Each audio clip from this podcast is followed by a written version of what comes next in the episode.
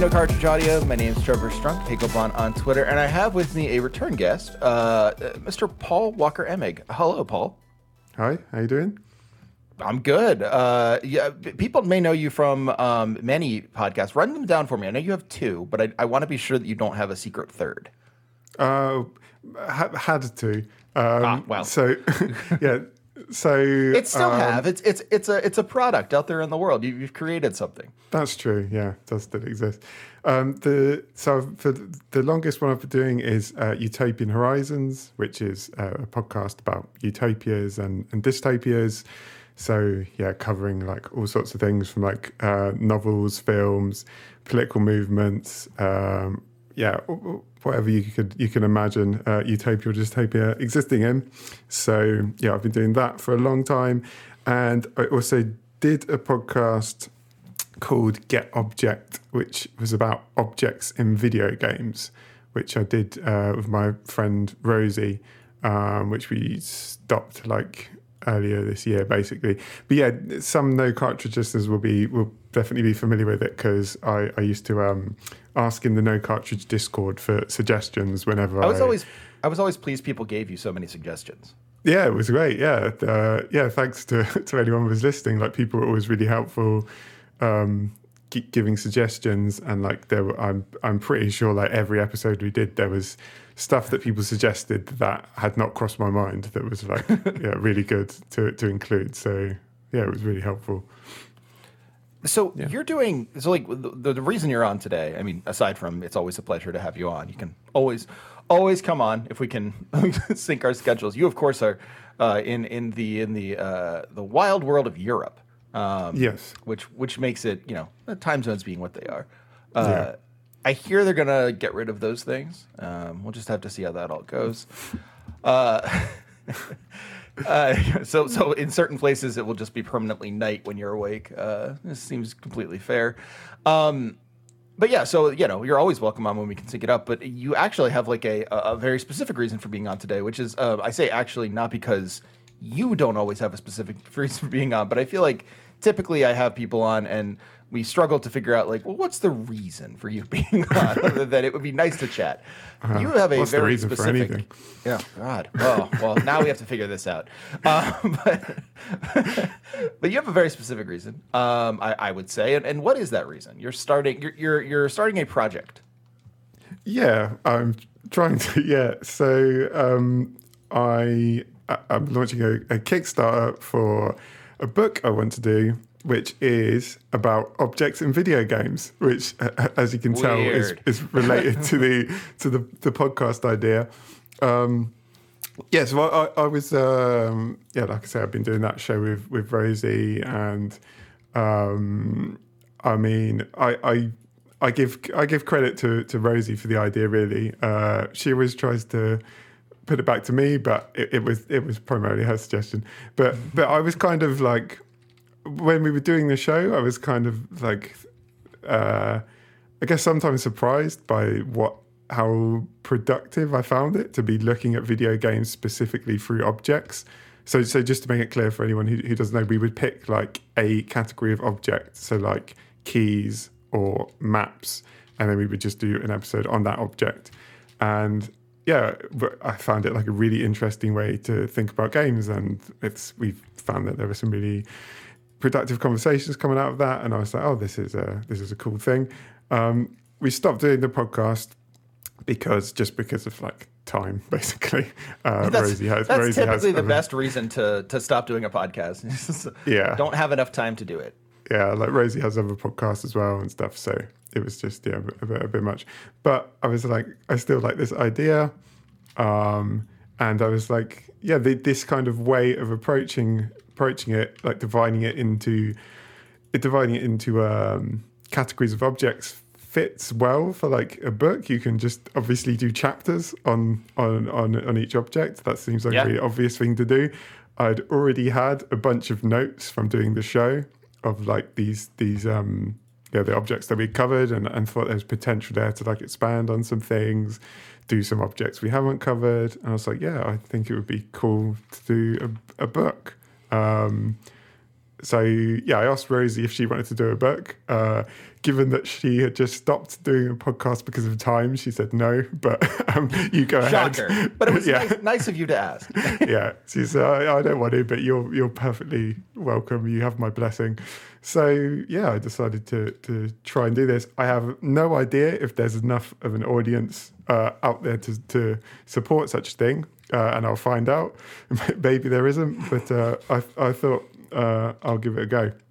Well, I really like. I mean, so so uh, just to sort of say it initially, like you you were kind enough to share uh, the um, the the video you'll be putting out. Uh, introducing this i don't know if you want to talk about the methods and- of, of what you will be introducing it on or not but like um you know i i you sent me the video and really like i would say the, like the graphical elements of like when you're kind of like pitching the book and like there there are like sample pages and stuff that it's like really cool like it it, it looks like something you'd immediately want to read Oh, thank you.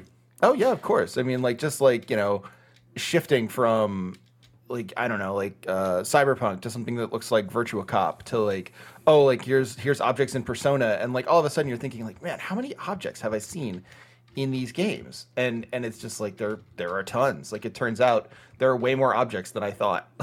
Like I. This is this is something that I definitely was not curious enough about before uh, you started talking about it, and like it definitely, I don't know. It seems like it would be a neat book just to even have around, like just a page through and stuff, which is fantastic with the Kickstarter. Well, with any audience really. Yeah, well, I'm pleased you, you, you think it looks cool there. Yeah, like like you said, there's sample pages there. Um, uh, basically, I'm I'm working on it with uh, a friend who I know who's a professional designer. So um, I know him from like when I was working like on a magazine like a, a long time ago. So yeah, I because I, I wanted to make something that kind of yeah looked looked good as well. Like um, hopefully the words will be good, but also something that looked nice and Hey, listen, yeah, I mean, you don't always need to have both, as long as Well, you have the one. If you have to pick one too, you know. yeah. But but yeah, so we put some sample pages together, so hopefully people can get an idea of what I want to do and what I want it what I want it to look like.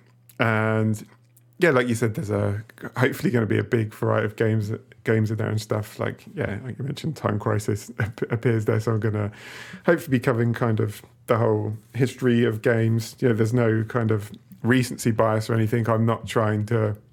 That's again, that's one of the things with doing a Kickstarter. Like something like this, I can't really like go and pitch to uh, like an online outlet and say, yeah, I want to write like uh, thousands and thousands of words about like. Yeah, I tried that at uh, Waypoint one time, and they did not. Uh, I said I have an idea for a massive series, and they were like, "I don't really think we know Yeah. you." Uh, yeah. Okay. Yeah. All right.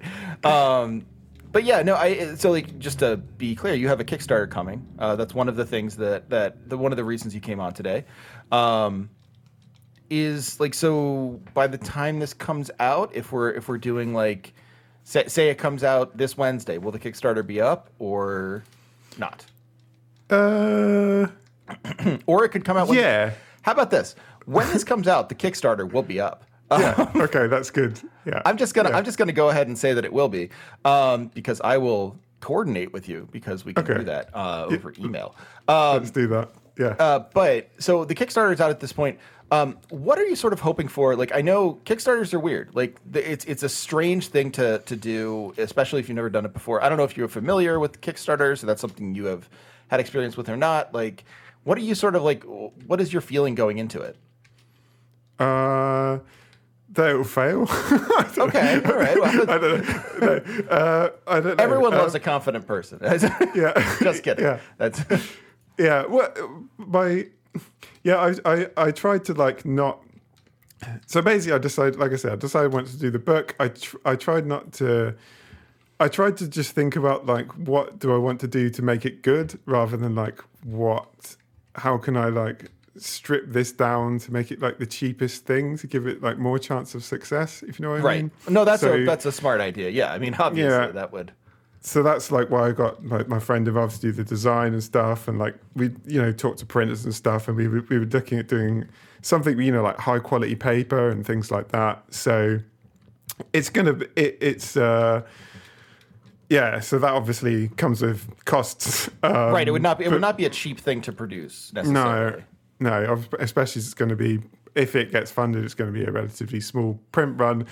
But yeah, our idea was to do something that's like high quality, like a nice thing to have, like a nice thing to look at, that, that's hopefully good as well. So yeah, so that means that yeah, it's it's relatively pricey to do that to cover those costs. So I, I like I say, I have no idea if there's an audience out there to support that. I know we had like uh, a decent amount of listeners to the to the show who enjoyed the, Oh, the you go. podcast. I don't know if that means they they want a book. Um, but I feel like there's something very, um, you know, like I liked I liked Get Object, but I also think that like there is this sense of it, it's a tough sell in a way because it's um, audio, right? Like, um, like it's eh, not that it was a bad idea to put it in audio. I think that's perfectly reasonable, but I also think like it. If you're saying like we're going to cover objects in video games, immediately what someone wants, kind of if they know it or not, and this is I say know it or not because I didn't know I wanted this until I saw the video. Um, what they want is to be able to see those objects. Like that's part of what the the the joy Yeah. of it is. Like one of the questions you ask in the video is, and since the Kickstarter's out by the time we're recording this, I can say this. Um, one of the questions you ask in the video is like, why is meat always the like you know always the the top tier health uh, thing? And it's true. Yeah. Like anytime you see meat in a, in a platform or whatever. It's always the thing that gives you the most. It's like a big chicken or a meat or a ham or something. yeah, Um, like uh, roast chickens in bins in Final Fight. Yeah. Uh, I'm sure it's, there's like meat in the walls in one of the Castlevanias or something. Oh yeah, I I think probably the first three. Um, yeah, it's like okay. it's always like a big roast leg of turkey or whatever. Um, right? Yeah, and so like, why why would that be the case? I think that's a, a really good question. And so like, that question is interesting on its face, but then also when it's like, oh, and here is that piece of meat it, for you to look at right now. That also kind of like it, it, it kind of activates something in your brain where you're like, oh yeah, no, actually, I remember looking at that thing and thinking it was cool when I was playing the game, and now I am wondering about this question, which I now I also find interesting. So there is something about the visual element that I feel like is really, I don't know, it it it's it engages me in a way that I didn't, not that I didn't expect to be engaged, but it engages me in a, stronger way than I would have expected, given that I already kind of liked the topic at hand. Yeah, I, I think it. Yeah, like you say, it makes perfect sense that you're you're talking about things. You want to see the things. Um, that makes perfect sense. But yeah, like that that kind of question you brought up. That's kind of so what what my what I kind of want to do. Is like, like there's a so there's there's a, a variety of ways of of like a thinking about objects in games or like a, approaching them. Like w- one of them is just like a really surface level thing. Well not, not surface level thing but just like why is this particular object like cool? Like why is it f- satisfying? Like yeah why is this uh why is this sword particularly satisfying to use? Or like why why why is this why is this object particularly interesting? Like Yeah. what makes this stand out from from other things of games? So like that that's like one dimension of it. There, there's also uh the thing that you just mentioned with with the the meat. So like yeah like meat is ten, if there's a hierarchy of food in games meat's normally like the, the most healing. So And like typically, like apples are the lowest. Yeah yeah if you like yeah oh, oh, i got an apple it'll heal half a heart or something even even to the point of like that that's kind of what happens in uh, uh um, breath of the wild right like the first thing you find is just an apple and it heals you almost not at all um Yeah. and then until you can until you can start cooking real meaty dishes and then, then you can get healed Yeah. So that so that that part of it is like okay, well that where does that come from? So there's this idea of um, looking at like cultural ideas and like how they are how they are kind of re- reflected in games or how how looking at something like that like a a um like a, a, a trope in games and thinking like what why is this a trope? Like that leads you to to to kind of look at a cultural uh, uh, cultural assumption around a particular thing. So so in the case you mentioned like we have all these associations with meat as being like a a food that like regenerates this kind of has this assumption of like heartiness uh it's also tied up in all kind of um you know, there's this idea of like manliness and eating meat. Like, there's, you know, Alex Jones likes to take pictures of himself topless, um, grilling steaks and stuff because Well, yeah, there was, what you think.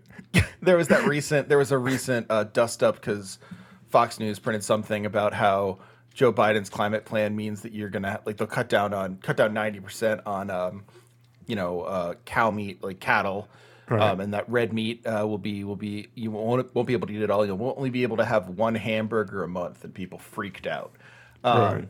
Yeah, I mean that's like totally a thing, right? Like like this the the fact that enjoying meat is considered like this not only manly but like also uh, like threatened thing. Like the idea of vitality itself is somehow Yeah, vitality. Yeah, so tied up with the idea of meat, like that you get that you gain some kind of like yeah uh, mystical vitality if you consume meat. Like it has this Right. special uh, character that other food doesn't have.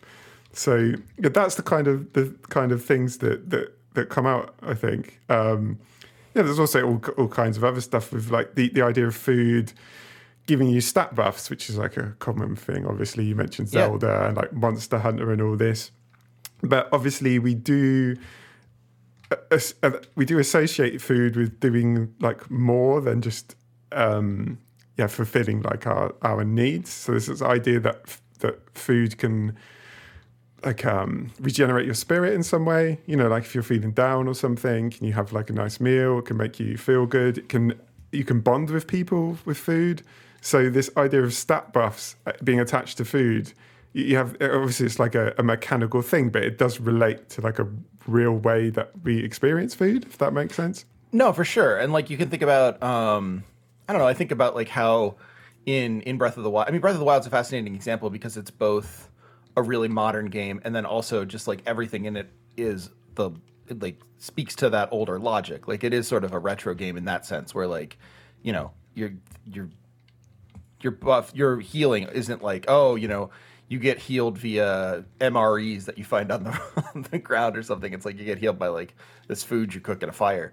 Um, but I think one of the fascinations that Breath of the Wild has that I find really cool um, and sort of like compelling is like this fascination with um, special like secret herbs in the forest, right? Like that could that specifically increase your speed or whatever, right? Like, oh, you know, this is this is a mushroom that if you cook it specially with this other kind of meat, like increases your endurance. And that's like something that I feel speaks to a kind of um, I don't know, like a particular kind of desire around food that like you would be able to find a, a miracle food or something, um, kind of sublimated there.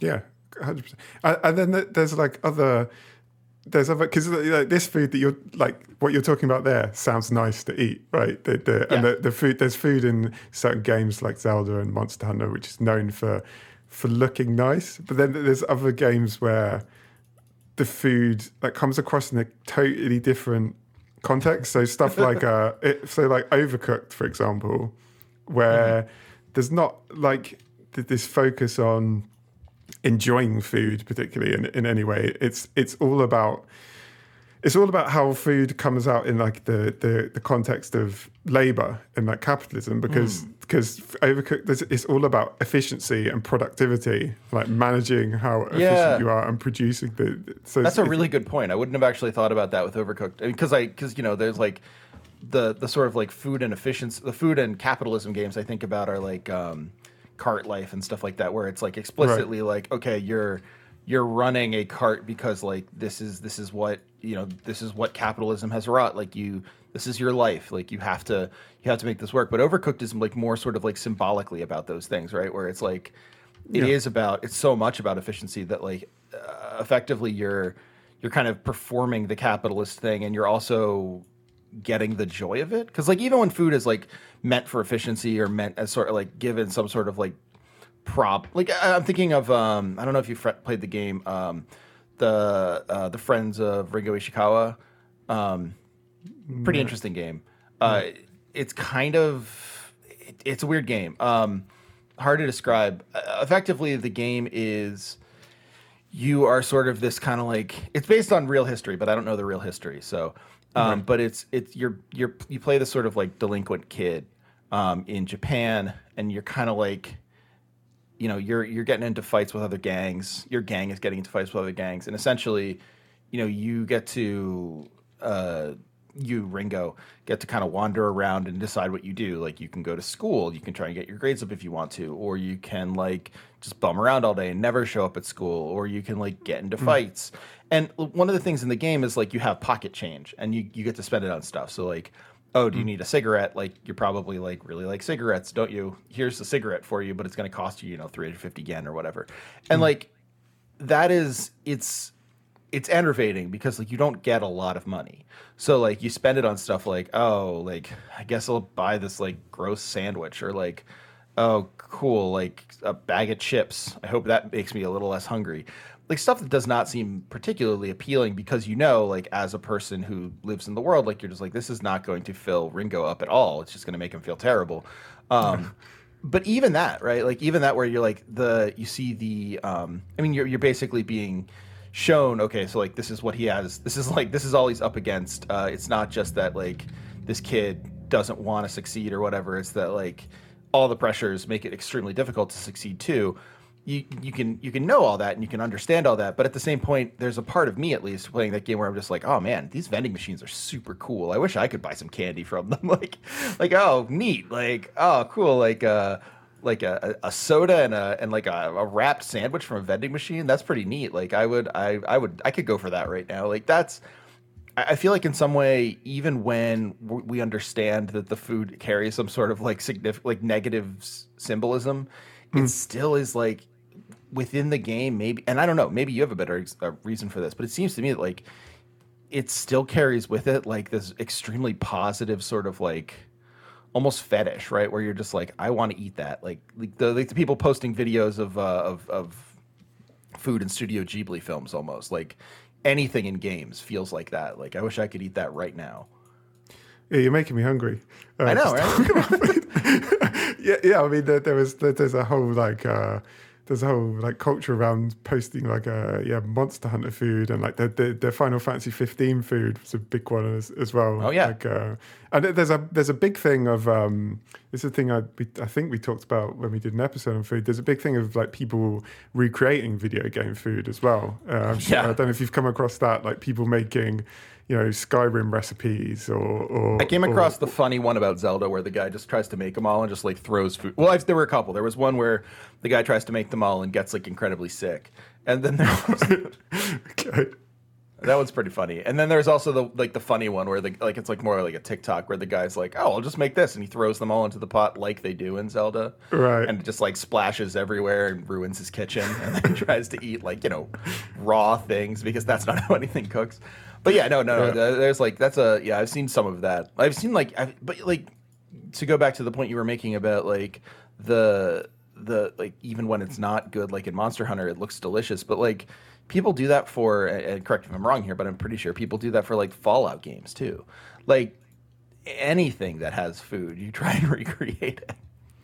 I guess it's like what food's like a, a really common way of so, for example, if you're uh, traveling to another country and you mm-hmm. want to understand or interact with the culture, like foods a way, a really obvious way and common way of doing that. Oh, I yeah, guess there's yeah. something of there. like always do that when I when every time I've traveled, it's always been like, okay, what food can I get right now? Like this is this is how I will understand you know, of course, Paris or whatever, right? Like it's like, oh, gotta get a croissant. Like that's how you that's how you do it.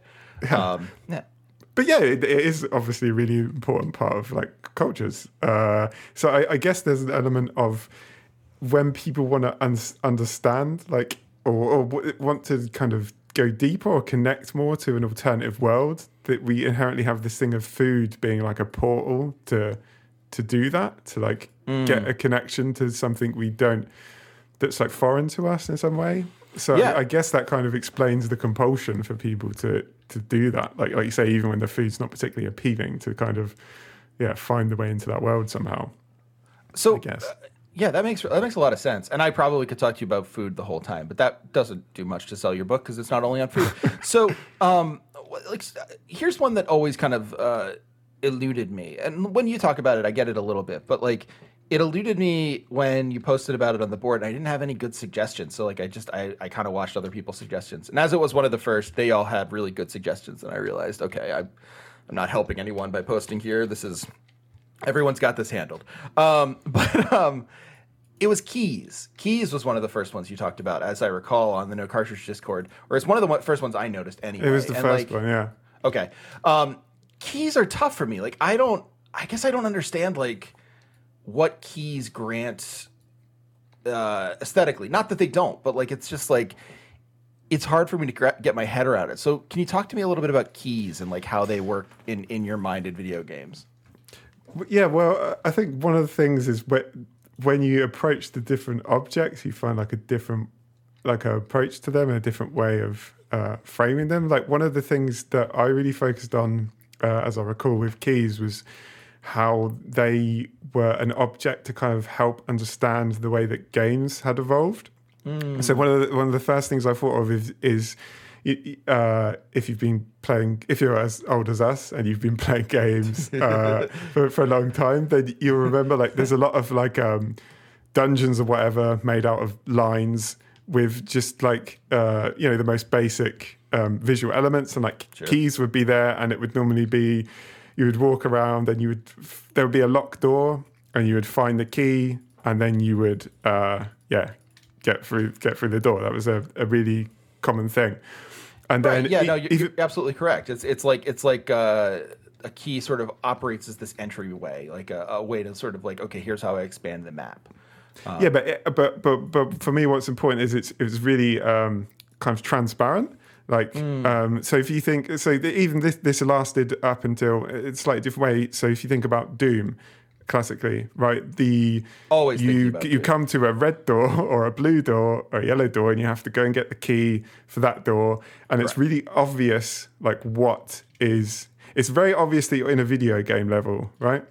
Yeah, very very obvious and and then we we all know that this big shift happened where developers wanted to obscure the fact that you were in a video game level like they wanted to make you feel like a the classic example would be something like city 17 where they want you to feel like you are in a place that makes sense and the, the key kind of charts this story in a sense because um, yeah, it was such a fundamental part of games. Like I mentioned, all these games we play, you, something blocks your way, find the key.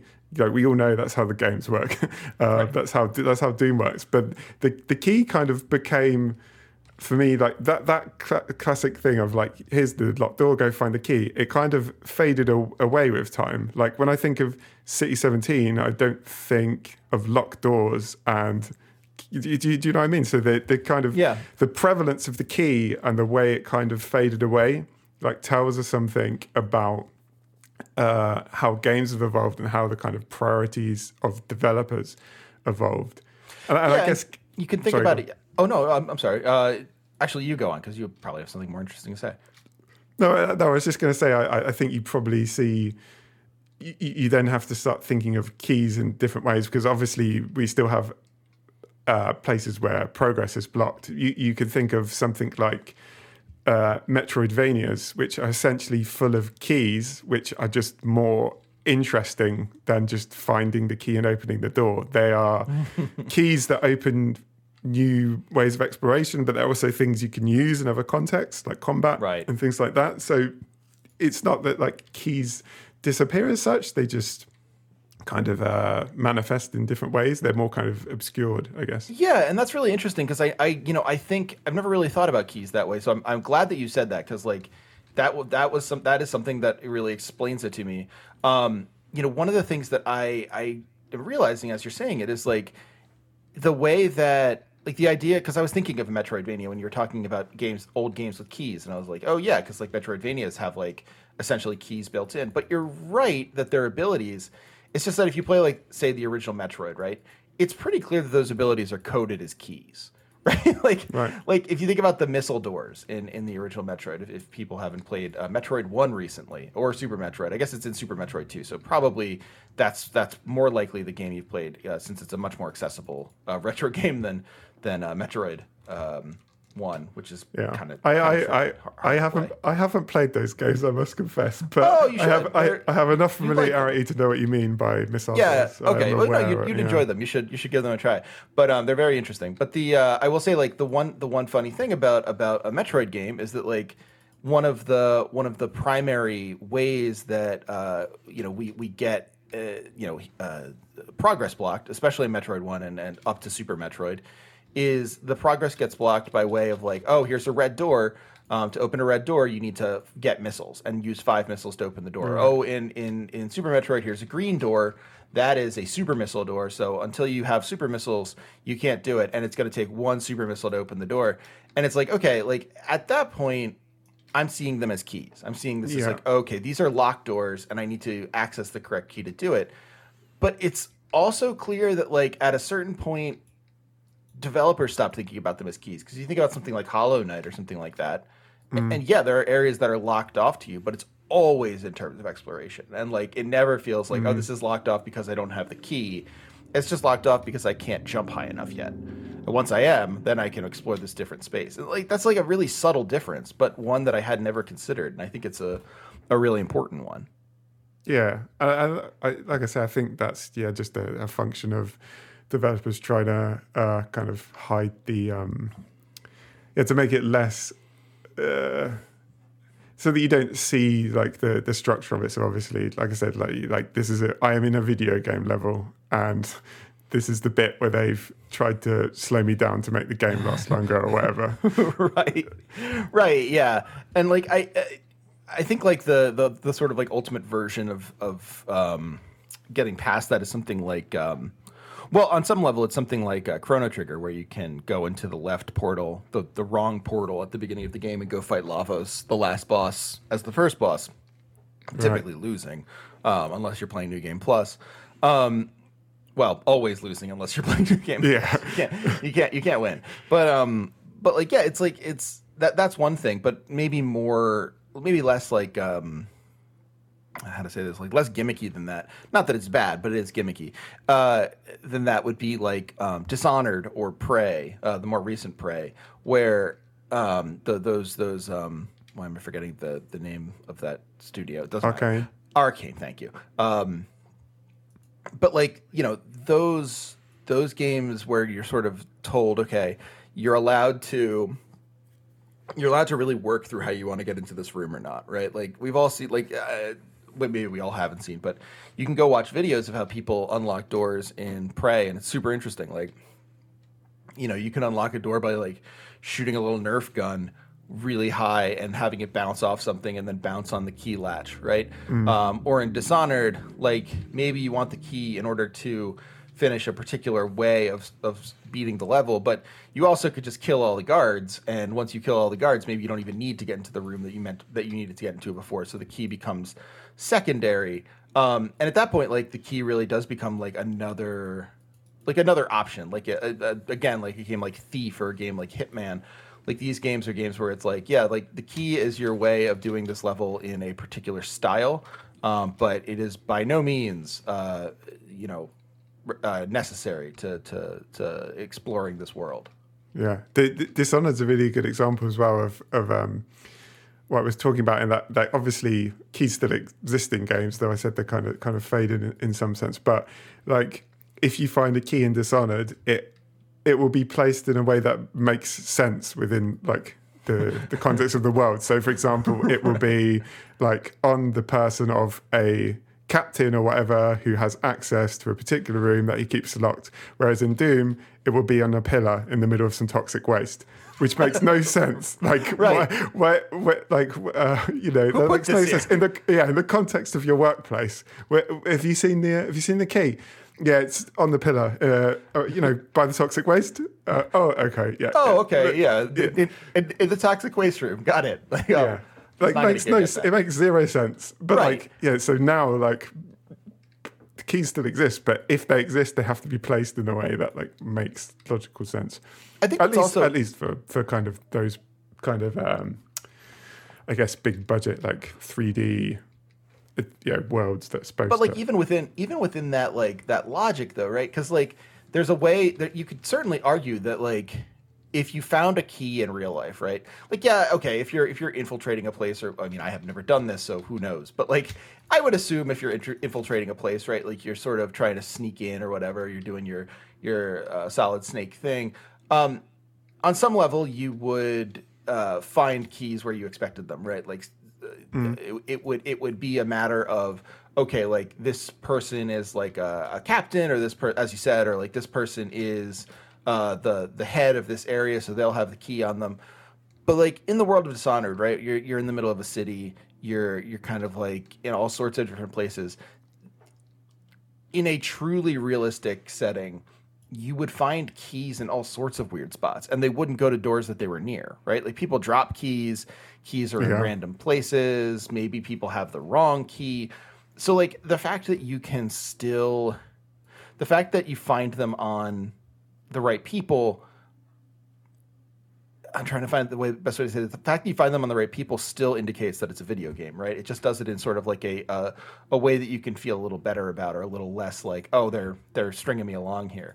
Um, it's obviously still a video game because otherwise, why would you ever find the right key? Like you're you're not likely Yeah. to find the right key by like pickpocketing your neighbor. Who knows what keys they have on them? Yeah. Yeah, you'd be running around trying it in every door. You're right, exactly. it would be a nightmare. Um, And yeah, of course, like an unplayable game. But yeah, no, you're right. Like I think, and and uh, this kind of goes back. This kind of goes to something you said in the in the video too, where like one of the things that that video games are defined by, if if not, and, and I think you make this claim, so I will I will paraphrase you here. The uh, you know the thing video games are defined by is um, is interactivity. Uh, no, not interact. Yeah, interactivity and like what you interact with. But like part of interactivity, I think, is also the sense of immersion, right? Like, especially now, like when you're interacting with something, you're expected to be interacting with it in a way where you are not questioning it. You're not like, you're not like, oh, like what is what is the what is the frame of this, or like what is the the the idea here. And if you are questioning the frame, it's it's intentional, right? Like it's something like uh, Goose Game or Baba is You or something, where you're just like, oh yeah, like this game knows it's a game, and that's part of the fun. Like if it's a realistic game, part of the the whole thing is like, okay, you want to feel like you are in this world, and it matters that you are there. Um, and I, that is like that is such a strange and like recent turn in video games that has been uh, normalized. Like I wonder, like what do you what do you think about that? Like what do you think about like this sense of immersion and how it relates to objects and like you know I don't want to put you on the spot and say like well is it better or worse, but like you know in terms of like producing a piece of art, like how does it change what we are experiencing? Um, I guess it, it's. I don't think it's. It's. I don't think it's better or worse, right? I think it's just different. And the, the, we we're talking about a kind of general trend of of games, like trying to kind of hide these joins and hide the hide the way things function behind the scenes. But of course, there are still plenty of like really abstract, like oh, here's a video game level, and Right, right. uh, True. that that those things still exist. Um, I think there's there's a there's probably a mistake in uh, like we said that's kind of become the default for big budget games in that they assume that this is inherently better.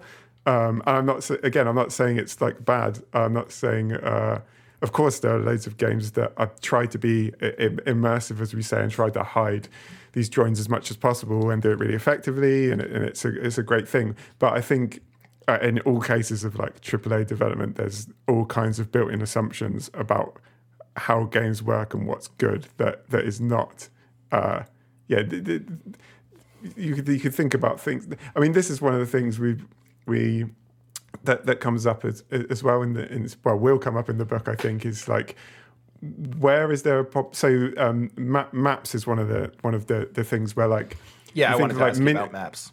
yeah, well, I was going to say, like, talking about this, like, m- mini maps has become a thing that's just like, that's how you deal with the issue of navigation in like a big place. And like, that's the way you do it. And we all know what a mini map looks like. It's normally like in the bottom right hand or something of your map, and they, they all look the same and they all function the same Right. but that's like that's such a uh and again like it's not to say like mini maps are inherently bad but like that's just one thing you could do with a map there are so many things you can do in a map and there are so many ways of how you navigate spaces and i think one of the things that mini maps have done is so you, when you navigate a space, um, obviously maps is one way that we do that in real life. another way is that we kind of get to know like uh, points of reference or like uh, particularly notable pieces of architecture. Like I know this building, or like I have a sense of where I am in relation to this thing, um, and I and that that kind of helps me orientate myself around. I think with mini maps, I, I don't know if you find this, but I find that there used to be games that. Uh, uh not to make it sound like in, in my day, uh, but but but when, when you didn't have that thing right, you had to learn a place Mm. Like you had to get a frame of reference to you you can you came to feel like you were you I know this city or whatever in the way yeah. that I know. Also, just b- before I became accustomed to like using the mini map, like now it's become such a thing that I would maybe like when you move to a new city and you learn part of the play part of what makes it feel like your home is once you learn it and once you know it you understand how it works.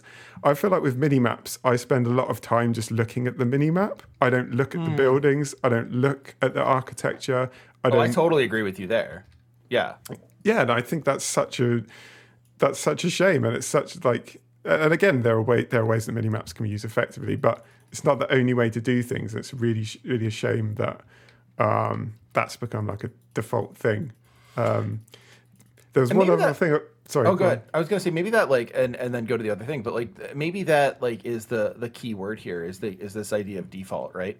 Like I think one of the fascinating things about about your work as you're framing it is that like it's this it's this like sense of variety and like difference within games themselves. Like yeah, like we all know that video games have maps and we all know that video games have keys but like the actual sort of difference between the maps and keys like it's very easy to sort of elide that and not think about that whereas like it, it, as far as like your your points are going like that's really important to to keep that in your mind at all times like this difference is important yeah 100% um but yeah, I just wanted to mention something else on maps that came to mind. Uh, if you, yeah, if you don't mind. Please, uh, no, no, no.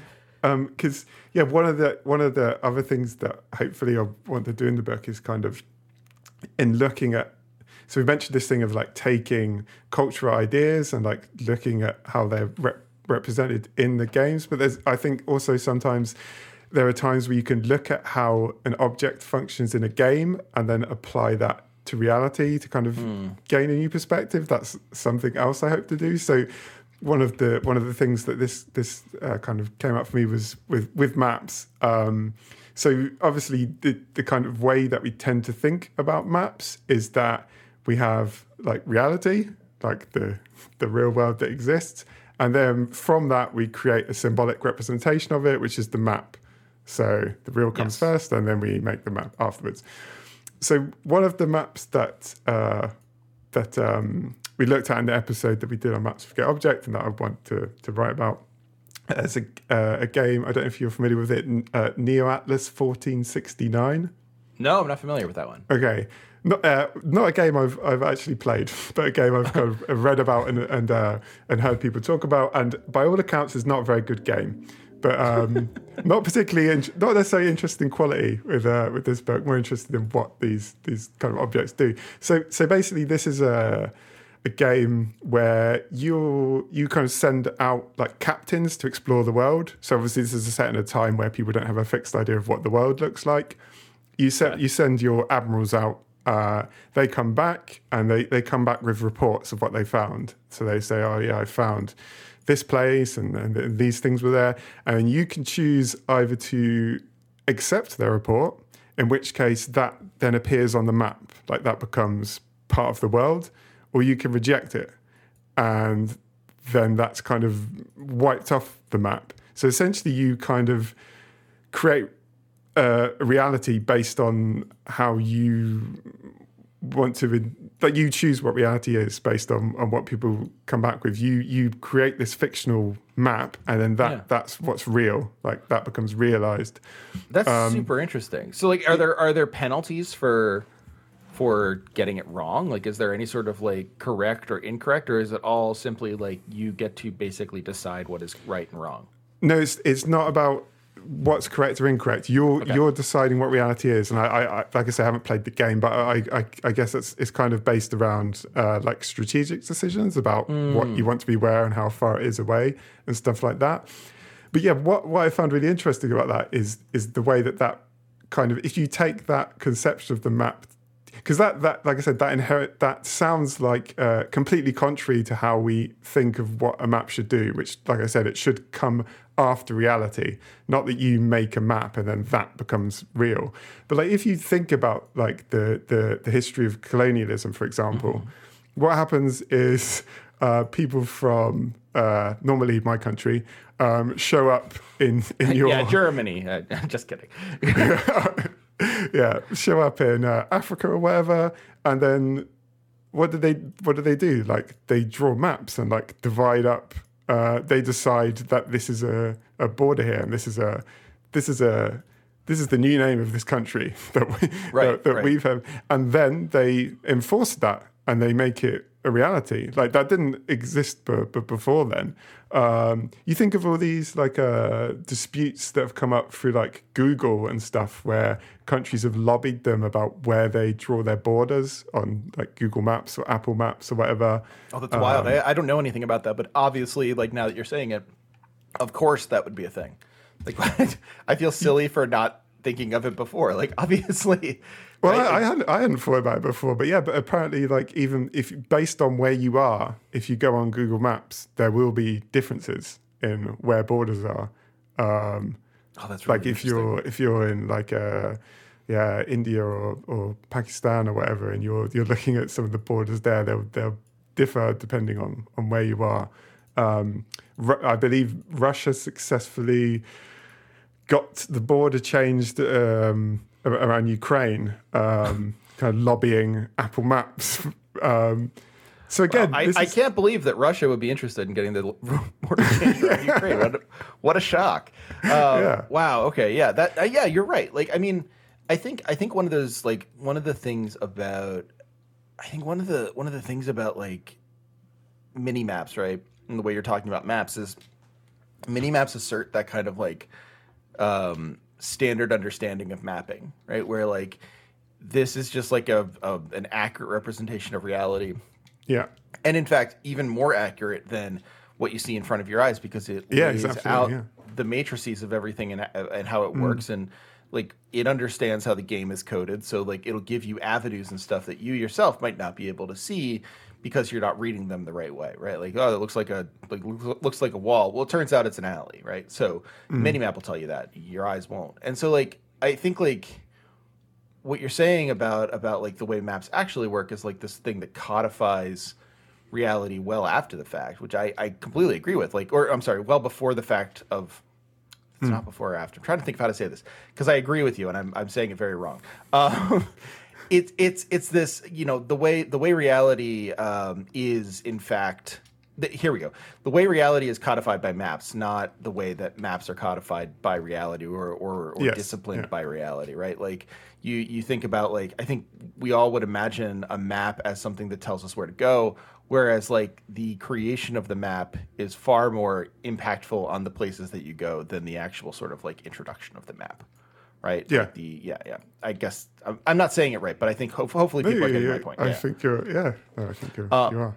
but like yeah I, I think like mini maps encourage a much more uh, standard and uh, i don't know less less sort of challenging view of of how maps work Yeah, and yeah, there were, and again, there are games that um, do cool stuff. I think map, maps is a really, again, map, maps are ones. Maps are an object in games that uh, can be really fun to use because because they're an everyday object and we know how to use them. So you, you know stuff like um, stuff like Firewatch and things like that, where you have Yeah. an actual diegetic. I love diegetic maps.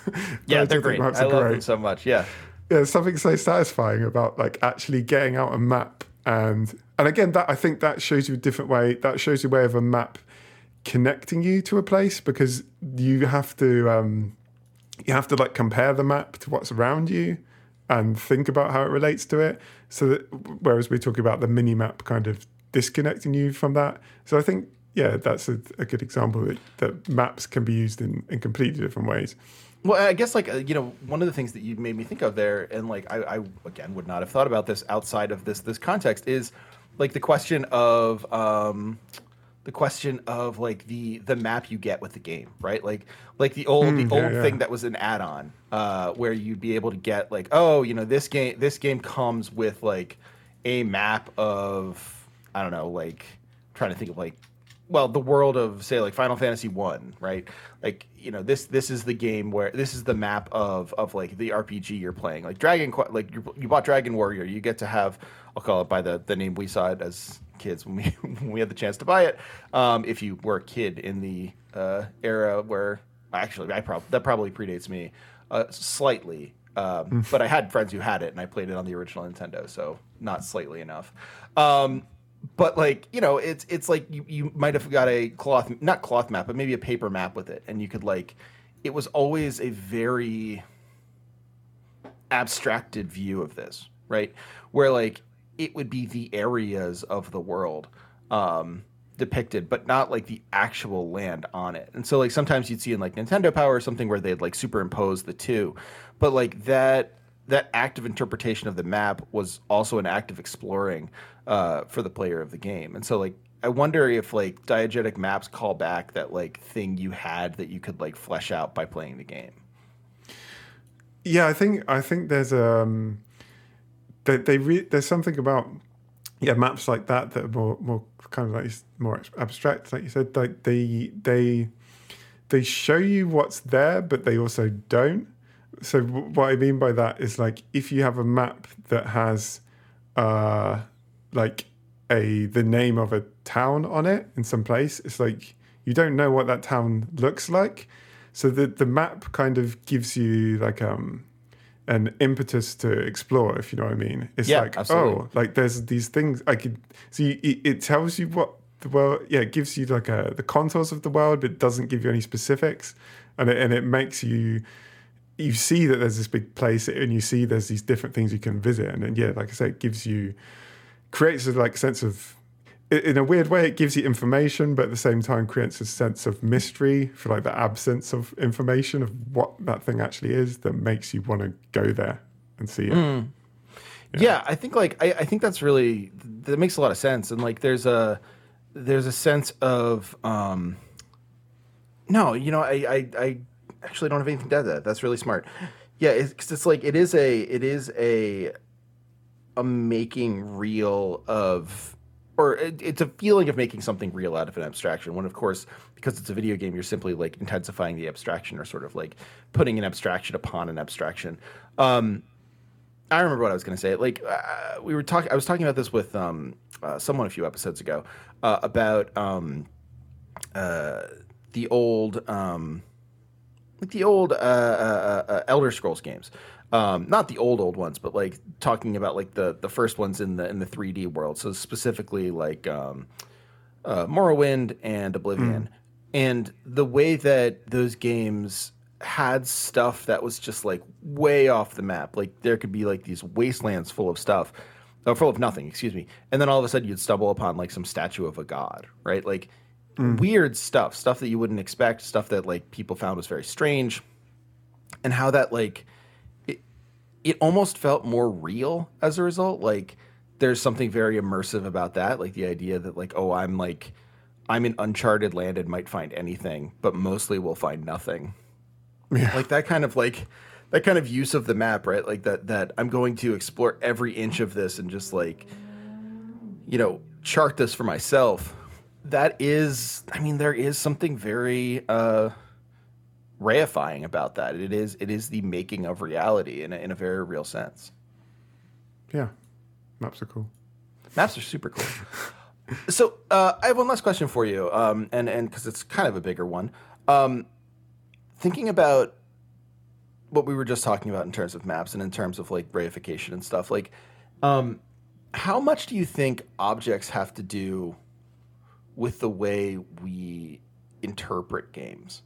Like obviously we use them to interact within games, but I think a lot of people would tell you that games are just basically like movies, like you just watch them or whatever, like they're slightly interactive movies or whatever. And I think it seems to me that your thesis about objects and I think I would agree with it as far as this goes. But like, I think it seems to me your thesis about objects suggests an element of like, like you're focusing on you're focusing on objects as this way of understanding, interpreting, analyzing video games as a way of sort of like um, imagining interaction as something bigger, imagining interaction as like a way of defining the medium. So like, I wonder to sort of narrow down this question, like how much of your understanding of objects has to do with the way that they help as analytical tools. Um, that's um, I mean that's a, a I guess that's a big part of what I'm trying to do in the book is use them as analytical tools. Um, and use them as analytical tools in different ways. Like, so sometimes to do with games, sometimes mm. to, sometimes yeah so that, that's part of what, what i hope we'll do like there'll be doing different things going on in different chapters so sometimes it's like an analytical tool to think about the game and how games works sometimes it's an analytical tool to think about how that object works in reality um, so, like uh, maybe another good example would be um, cloves, for example, which mm. have um, big. So there's big ideas around cloves as, uh, or uh, very commonly people think of cloves in terms of superficiality, right? Yeah. Like there's, it's about surface area, uh, about sorry about surface. It's um, there are all kinds of like uh, um, gendered ideas around this as well because clothes are commonly considered to be like the the realm of the of the the feminine and therefore they're unimportant. So there's all kinds of like misogynistic ideas around uh, around cloves like how they're considered like who's who uh, yeah, who that realm belongs to and things like this. Yeah uh, you think about i mean you just think about like the way that um I don't know, like the way that people imagine, um, you know, purchases to work, and like say something like Fortnite, right? Where people will say, "Well, you know, you can play the game. The only thing you can really you really have to buy are um, outfits. Like that's the only thing that they'll they'll sell you is outfits. So it's it's not really anything. And then like the idea that that is inessential to the game itself, right? Like that, like the idea of an outfit outside of the the um, default one is somehow like secondary to the gameplay as opposed to sort of constitutive of it. Yeah, that's that's yeah, perfect example of the of the way that's it, it, um, completely reflected in games. Like this idea that we have in reality that clothes are superficial is completely there in games where everybody hates microtransactions unless it's clothes, in which case it's not important because it's clothes. Uh, right, matter. exactly, exactly. Uh, yeah, but yeah, that's like uh, what the majority of microtransactions are spent on. Where like you know people like the the example I always come back to because it seems like something that could happen to me as a parent is the kid spending like two grand or I got I think it was actually two thousand euro on um on NBA uh, 2K. Um, it's weird that they didn't spend it on FIFA, but whatever. Um, to get like different uniforms, right? And like just like they wanted the uniforms that looked cool, so they just like kept spamming the boxes with their parents' credit card. Like they didn't know what they were doing. I mean, you can hardly blame them, but like that is appealing. Like you want to customize your characters, you want them to look interesting, and so like to imagine that like oh well, it's not play to win, it's just play to sort of enjoy makes it better, right? Yeah. Well, this is this is where I want to use like again objects as an analytical tool is is like in games as an analytical tool. When you think about uh, clothes in games, there's often this uh, idea that they do have power. So like the idea of like um or that, or that, that they matter, I should say. So, for example, yeah, one of those things is like through the way in which they have power. So, mm. stat buffs, for example, like you put on certain clothes and you get um, you uh, you become quicker, or in like Disco Elysium or something, you become smarter, mm, uh, mm. Or, or, you have more charisma, or, or, whatever. And like that seems like a complete abstraction, but if you think about like go if you go into uh, like a let's say like a corporate environment and you have a really nice suit on, uh, or if you go into that like dressed uh, like I don't know, like a punk or whatever, or if you go like you're going to be treated and received in a completely different way. Um, so you it, like you could it, it is so to a certain extent. Of course, it's true that clothes are, are superficial, but that completely ignores the fact that it has that the way people are dressed has a very real effect, like in the world and, and how they are treated. Like the the context you're in and what you're wearing is is really important to how people treat you.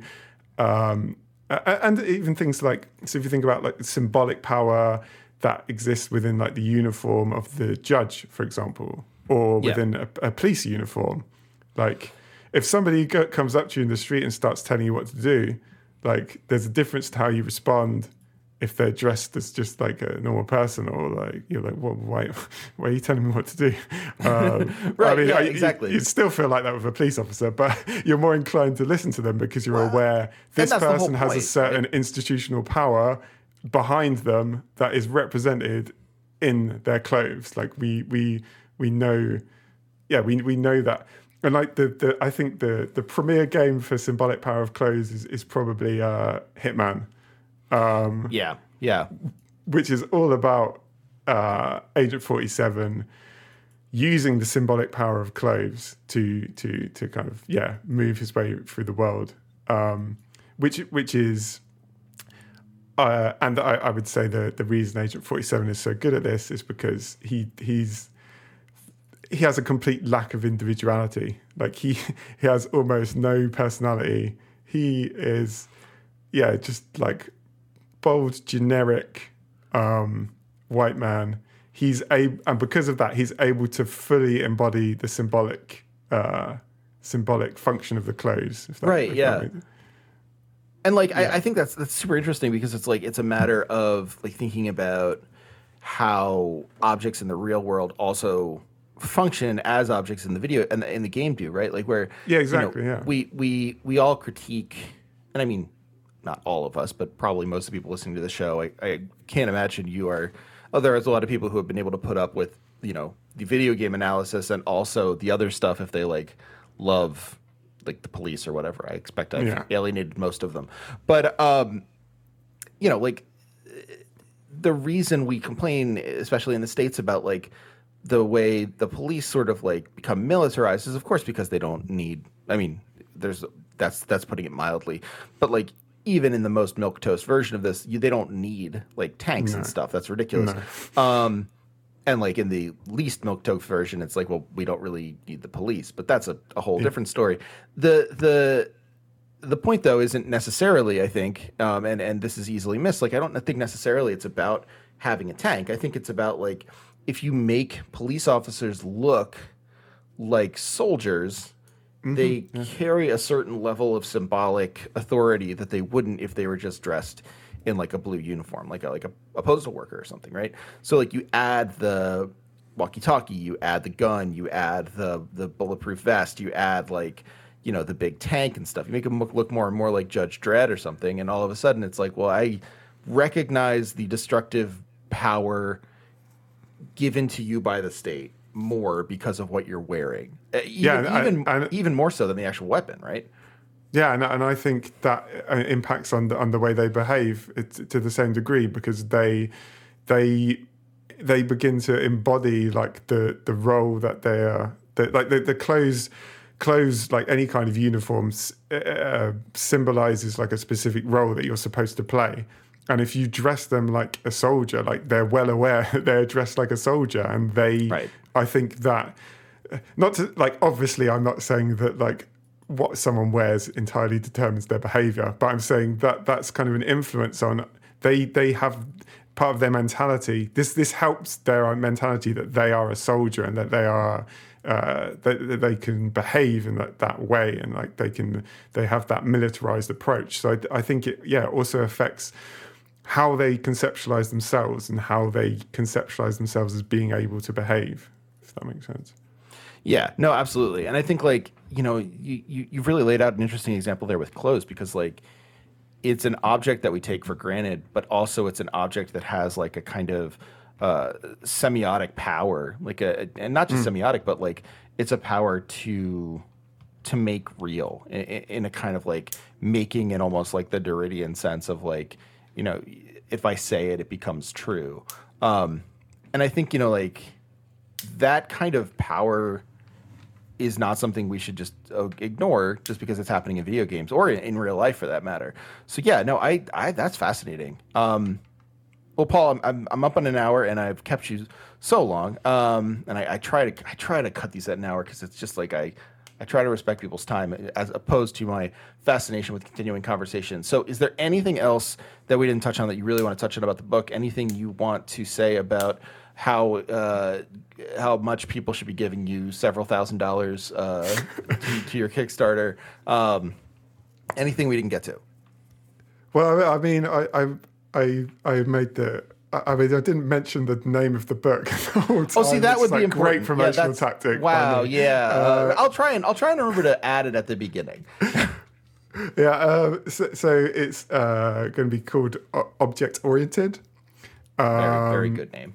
And um, I think probably the easy, like, I don't think that there's. Uh, hopefully, our conversation has given people a good idea of the kind of things that I want to be doing in the book, and um, you mentioned the the video that I've made for the Kickstarter. It's like two and a half minutes long, and I think pretty much should give you a good idea of, of what I'm trying to do and what the thing will look like. So yeah, it's a nice yeah, watch you, too. It's not like it's not like a front facing camera. Paul's not talking about how like you know we need to we need to stop the woke agenda or anything. Don't worry, it's nothing. It's nothing yeah. untoward. it's good. No. So yeah, and I guess if, if people want to find that, probably the easiest thing aside from me, uh, searching object oriented on Kickstarter, I guess, I'll um, if you just go on my Twitter, Utopian Horizons, I'd have tweeted about it with a link, um, so you'll you'll be able to find it there. Extremely um, crucial that you tweet about it. I have to I have to say, yeah, uh, yeah, it, yeah. I will tweet about it also on the No Cartridge account, so you'll see it there as well. Um, but yeah, no, I'm really looking forward to this. I will certainly be backing this. Um, and if it if it does not succeed as as um, I believe you said you expected it not to, uh, yeah. I'll uh, I'll just I'll just pick your brain again, and uh, we'll get more of your analysis on the show. Um, yeah, you, of, you, know, uh, you know, like I told you, like uh, I was thinking, I you know, I don't want to just like do the cheapest thing possible. So like, I just thought, yeah, you know, I was speaking to Liam, like, this is what we want to do, this is what we want to do, and then we worked out the costs, and I was like, oh, that's quite a lot of money. like, I, I, I, don't know. So I don't know if, like I said, I don't know if the audience is there, but I wanted to try. So I sure so hope they are. It sounds like sounds like a necessary book in a lot of ways. I, am I'm, I'm really interested to see it. Uh, Paul, thanks for coming on. Uh, please come on, come on again very soon. And uh, you know, I want to hear more about uh, what's happening with the book. Yeah, thanks for thanks for having me on. And, oh, anytime. Um, and follow uh, Utopian Horizons yeah, you, you'll uh, you'll be coming on Utopian Horizons again soon, hopefully. I will. Uh, it's true. We've, yeah. we've already been talking about it, which, yeah. based on uh, my ability to plan, means it will be sometime in Q3 2022. Uh, no, uh, uh, sooner than that. Yeah, I mean, that, that, you, you joke, but that off, that happens with my planning um, often as well. I'm, I'm, sure it's taken me sometimes like two years to, yeah, come on the show, and then like it's like two years later uh, finally I get the on. But but yeah, we'll see. Hopefully it won't be that long. I don't think so. I think we can make no, it work yeah. out pretty quick. So uh, yeah. yeah. well, thanks so much, and uh, yeah, I'm, I'm, really really rooting for the book. I can't wait to see it. Cheers. Thanks. All right, bye.